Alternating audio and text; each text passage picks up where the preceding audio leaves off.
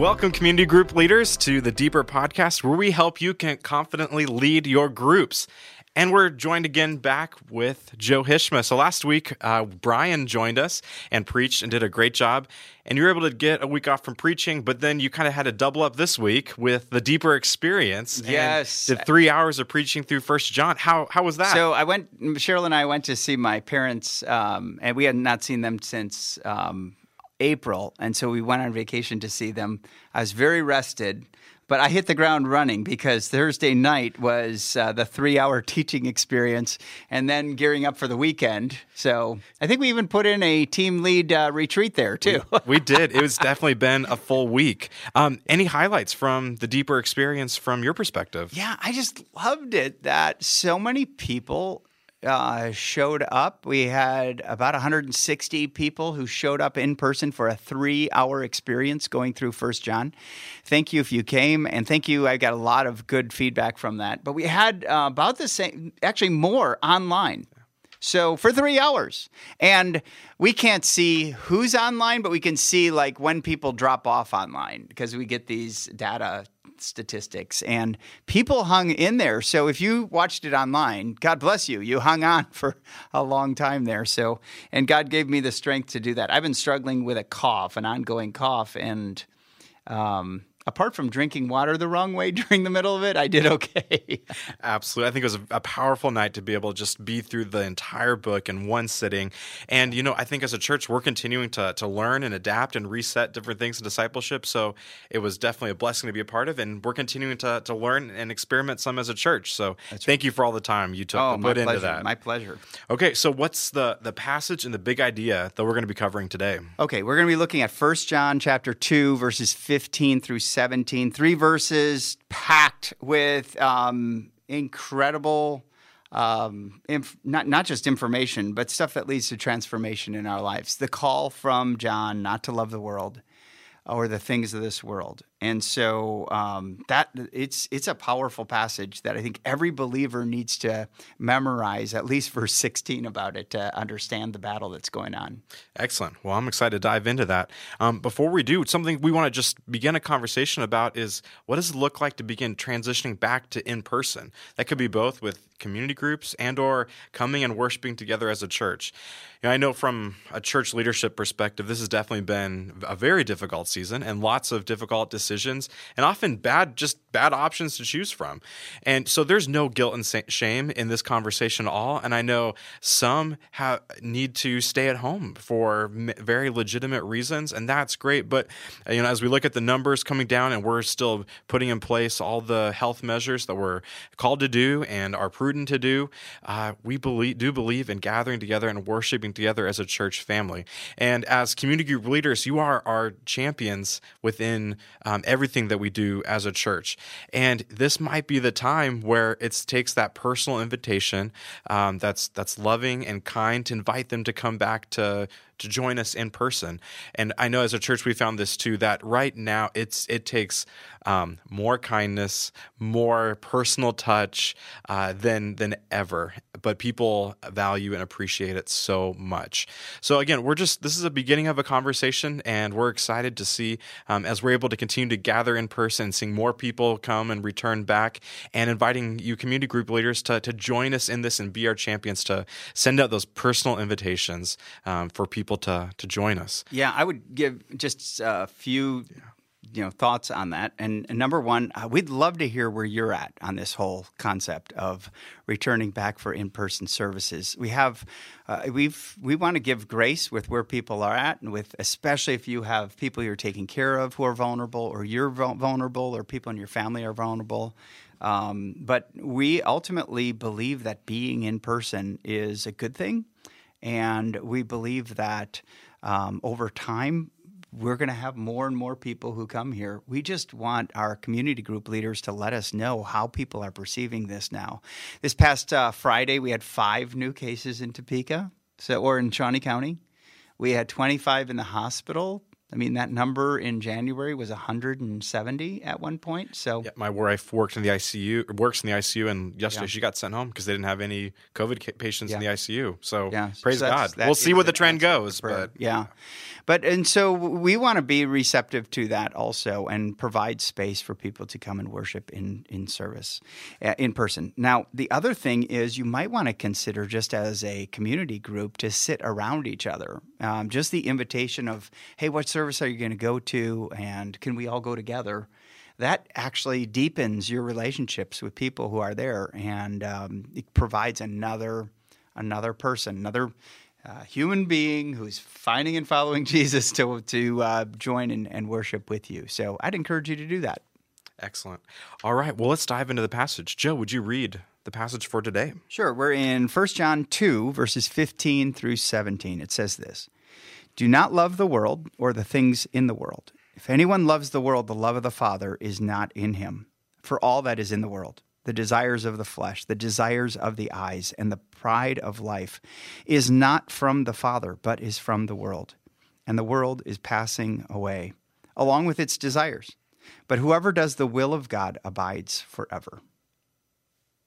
Excellent. Okay, so um, catch us up to speed on kind of the transition of the verses before that lead into this, and then um, let's have a discussion about those two primary words, world and love. So, world, for example, it's in there six times. So it clearly, it's an important word in this passage. So, yeah, yeah share with us a little so bit. So, Brian that. did a great job. We watched him when we were in California uh, with visiting my parents.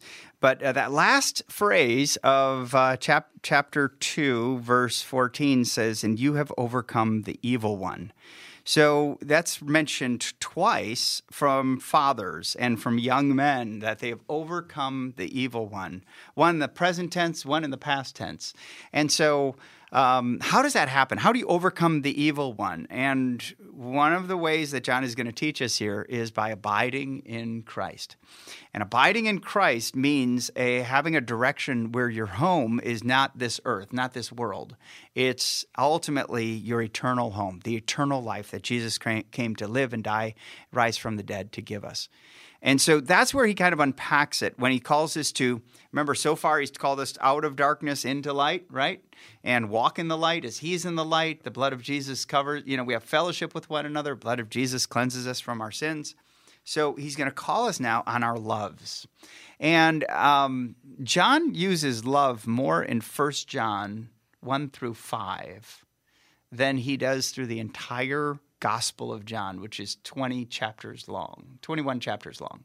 So he's going to, he's just going to say ultimately, abiding, to abide is to love. And so he's going to call us away from the things of this world and into the things of God. Great. And so the the world here. It comes from the Greek word cosmos. That's right. And so the, the world is listed six times. Is it the same Greek word each of those times? It is. Okay. It is. So unlike love, which has different uh, spellings or different meanings from uh, the Greek, the world, uh, even though it has different meanings depending on the context it's in, cosmos has three different meanings as John has applied it in his writings. This is a great example of where the English language can sometimes be limiting and the yes. Greek language just adds so much more depth. So Joe does a great job in his message explaining all about the world and love. So I'm going to summarize what he talks about and try to give it in a concise way for community group leaders in case you get questions about what is he talking about by the world and love. Okay, so the world when we look at other places in scripture, there's really three main ways it's used. It's used for creation, it could be used in the world of talking about humanity or rebellion against God. And the verse for creation, if someone says, okay, well, where's that at?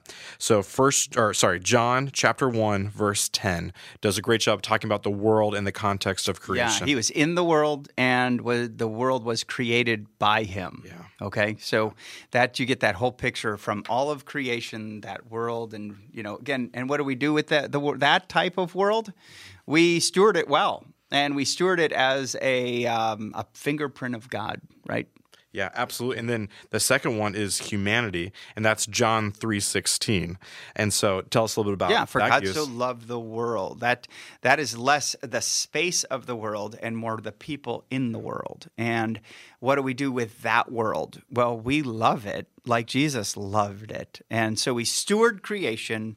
We love the people that God has created. Why? Because they've been crafted in His image. Yeah. Yeah. And, and it's helpful to know that that's not the context because you know the first part of First John two fifteen says, "Do not love the world." That's right. So it seems in contrary. Yes. But that's why it's the third, third one. And that's where Jesus talks about the world that stands in opposition to him in John 17 in the high priestly prayer. And he says that ultimately I've, I've put them in the world and the world hates them basically. And even, even Jesus said in John 15, right after I'm the vine, you are the branches um, uh, exposition there, he ends up saying, um, Do not be surprised if the world hates you because it hated me and that's the world in opposition to Christ, the gospel, the goodness of God, anything to do with God. And and then we have the other word, uh, love. And so, love, we see in scripture, there's three main uses of it. So, uh, it can be the Greek word eros, which involves that uh, romantic love or, or passion that you can have with a spouse, um, phileo, which is where you get like Philadelphia, right? So, a brotherly, love. love. And then agape love. Yeah. And in this passage, is, are, is every use of love agape? It is. Okay. And that's surprisingly because ultimately the the love of agape demands everything that you have and everything that you are, and it commits uh, it to the object of its love. And so that's why he says that type of love. You do not love the world so that it gets all your time and your energy and your thoughts and your processing and your emotions and your interests and your pleasure. It's all right. It cannot be wrapped up in this world. So let's see. In verse 15, uh, it says, If anyone loves the world, the love of the Father is not in him. So can you explain a little bit about what does it mean of to say the love of the Father is not in him? Because uh, I think it's going to go back to some of the definitions of world and that because we see in other places in Scripture that God loves the whole world. And so what, what does that particular line mean there? So Jesus said it in Matthew, when Matthew six, when he said, um, "No one can serve two masters. You'll either be devoted to one or despise the other. You cannot serve God and money." And I think this is that picture: is you cannot love the world and at the same time love God. And so this love for God, that's that's the that's the love that helps you love God. Is that the love of the Father that's in you? And so that love for God cannot be operating at the same time there's a love for the world. Because it's that exclusive love that we're talking about. So, All right, so then we get into these three different things that John's talking about. He's talking about the desires of the flesh, the desires of the eyes, and the pride of life. Why does John choose those three specific phrases? I mean, he could have used a lot of different analogies, a lot of different words. I know you don't know his brain, but as you've studied this and looked at this, and maybe even just the whole book, why did he choose these three specific examples? yeah, the the true answer is I don't know. But as I look at as I look at how he used him here, I mean, it's just kind of the totality of that which operates in us. That if um, if I desire Christ with the most in my life, if I make him my greatest desire, if I turn my eyes towards Jesus and and focus on him and if I humble myself before God, he will lift me up. It's all those things. So you, the exact opposite are are those impulses and desires within me that wants just personal satisfaction or even wants to exploit God or the things of God for my pleasure and my will rather than understanding that ultimately a love for someone always requires sacrifice to that person. When you when you love your child, you it usually involves sacrifice that uh, I'm not going to get much sleep tonight when you're not feeling well, or when you love your wife, it's going to mean time and energy and thought and attitude. And if you're going to love like Jesus, it's even going to be more. It's going to be the giving of, the laying down of your life for the purpose and, and the benefit of someone else. And so I think he, he covers it all, that those are those three areas are going to just take you away. They're, as I call them in the message, they're the triple threat of the love of God in your life. And then th- this passage ends with saying, And the world is passing away, along with its desires, but whoever does the will of God abides forever. So, I mean, the world, there, there's a reason that we sin. There's a reason that these are alluring to us. There's a reason that, I mean, we need God in our life. We need the Holy Spirit. We, there's a reason that we need an advocate. There's a reason that we confess. Mm, yeah. But this verse for me really put it in perspective. And it shows this is why it's worth it to avoid these things. Because the world, it's it's passing away. Yeah. Yeah, and I think we we, for, we forget how finite we are. Yeah. We forget how short this world is and how we can uh, so often when we take our eyes off Jesus, how we just have such a short-sighted view of our decisions Yeah. and what we're seeking after. Yeah.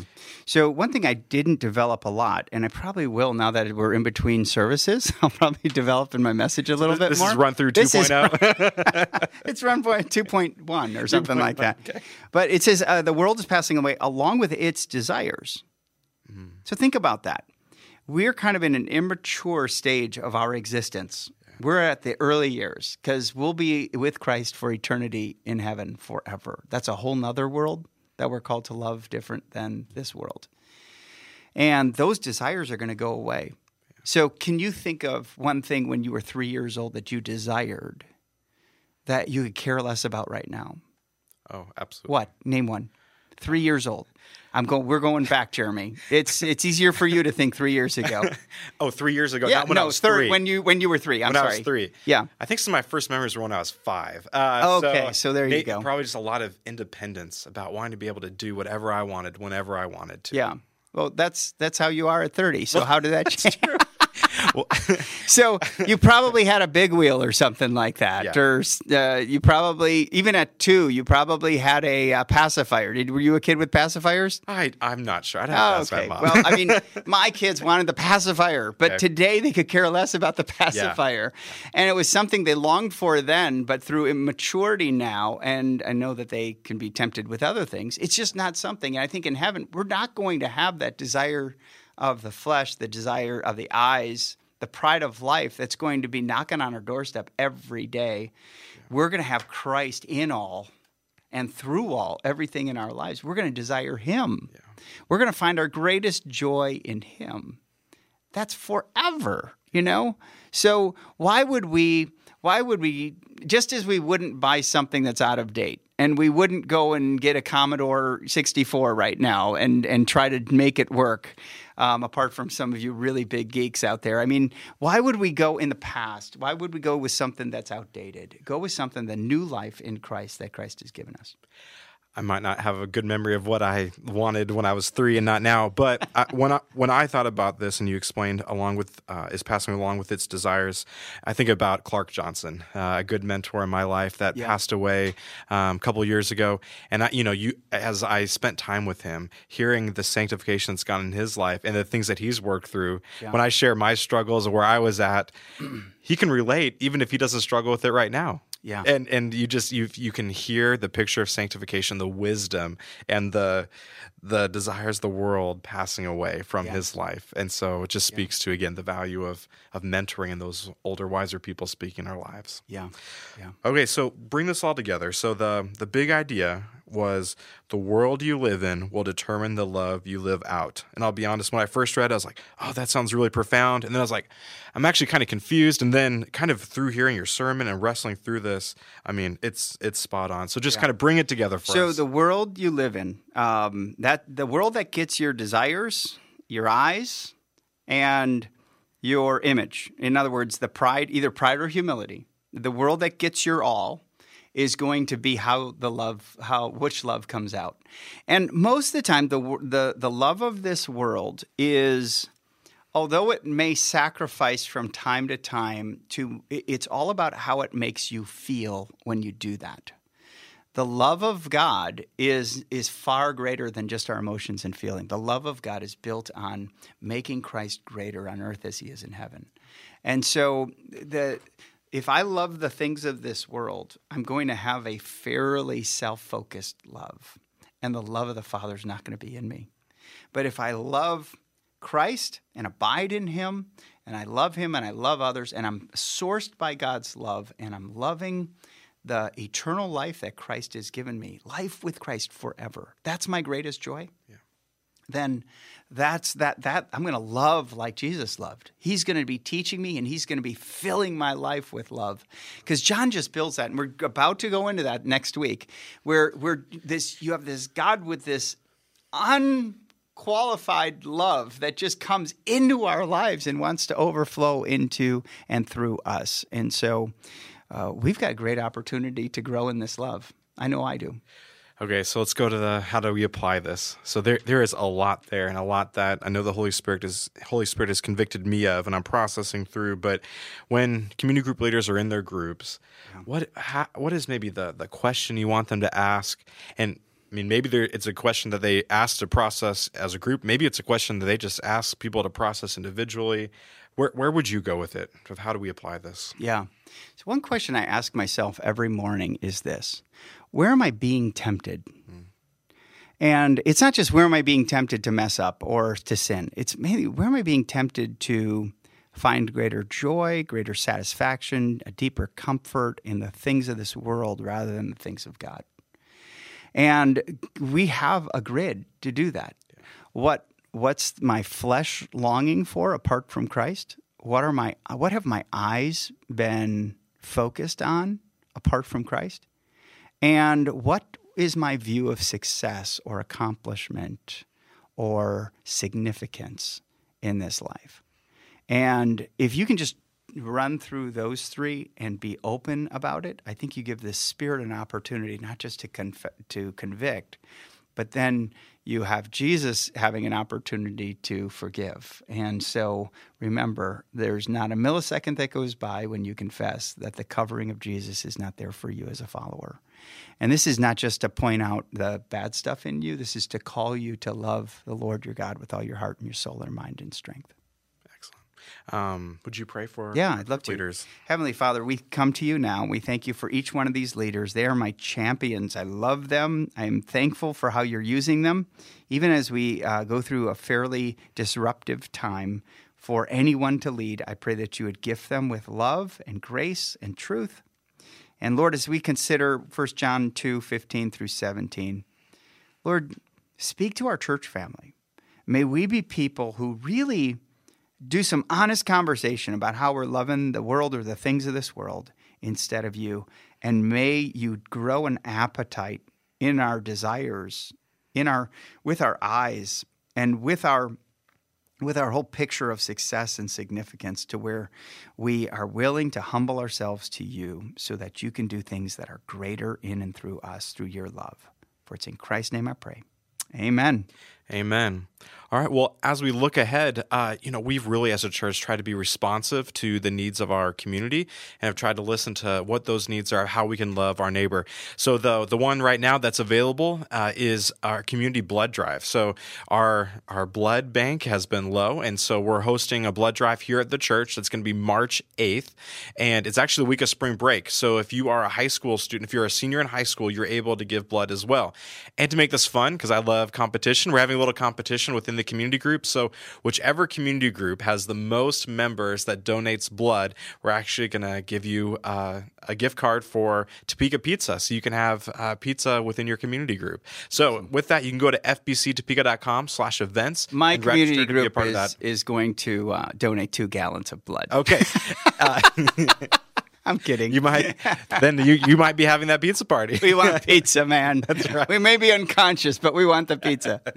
uh, so, with that, thank you, community group leaders, yeah. for joining us this week. Hope this has been helpful for you uh, to confidently lead your groups. Uh, we love you. We're praying for you as you shepherd your groups. God yeah. bless. Bye bye.